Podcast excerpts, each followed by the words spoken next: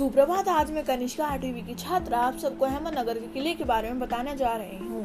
यह पाठ जवाहरलाल नेहरू द्वारा लिखा गया है और यह कहानी उन्होंने 13 अप्रैल 1944 1944 को लिखनी शुरू की थी। यह उनकी नौवीं जेल यात्रा थी। उनका स्वागत उस जेल के झिलमिलाते दूज दूज के चाँद ने की करा था। शुल्क पक्ष शुरू हो रहा था और उसका दूजा, यानी दूसरा दिन था। जब भी शुल्क पक्ष शुरू होता तो उन्होंने उन्हें अपने कारावास का एक महीना और बीतने की का एहसास दिलाता। और वह चाँद उन्हें यह याद दिलाता कि हर किसी के जीवन में अंधेरे के बाद उजाला ज़रूर आता है। फिर जब फिर जब वह प्रधानमंत्री बन गए उन्नीस में, तब ही उन्नीस सौ तिरपन में वह पुनः यात्रा करने गए और अहमदनगर की जेल के कक्ष नंबर कक्ष नंबर आठ के उनके लिए स्थायी था।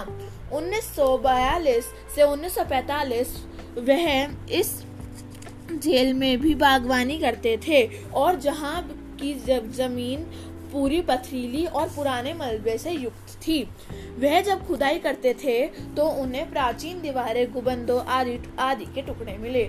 उन्हें, उन्होंने यह भी कहा कि यह किला वैसे तो किसी विशेष अहमियत का नहीं विशेष अहमियत नहीं रखता, पर एक बात है जो जिसे लोग अब भी याद करते हैं।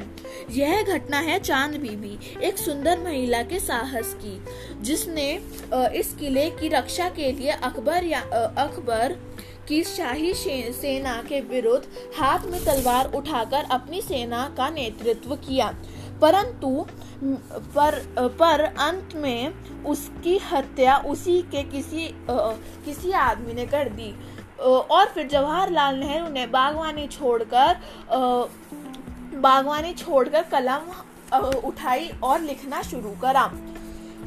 फिर उन्होंने कहा जब फिर उन्होंने कहा पर जब तक आज़ाद नहीं हो जब तक वह आज़ाद नहीं हो जाते और कर्म के माध्यम से वर्तमान को अपने अनुभव का हिस्सा नहीं बना लेते, मैं वह उसके उसके बारे में नहीं लिख सकते। ना ही पैगंबर की भूमिका अखितर कर वह, कर मैं, कर वह फ़िलहाल भविष्य के बारे में लिख सकता, लिख सकते हैं। बचा रह, बचा रहता है अतीत, पर वह उसके बारे में भी किसी इतिहासकार या विद्वान की तरह विद्वतापूर्ण शैली में नहीं लिख सकते। मैं वह पहल, पहले की ही तरह अपने आज के विचारों और क्रियाकलापों के साथ संबंध स्थापित करके ही उसके बारे में कुछ लिख सकते हैं।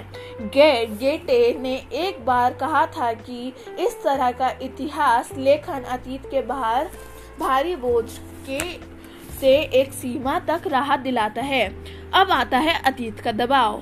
दबाव भला या बुरा दोनों तरह अभिभूत है।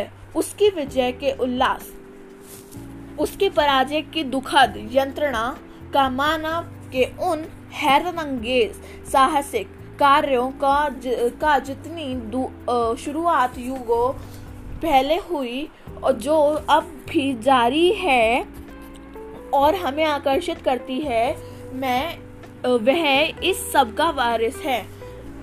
साथ ही उसका, साथ ही उस सब का भी जिसमें पूरी मानव जाति की समझदारी है। धन्यवाद। आपका दिन शुभ हो।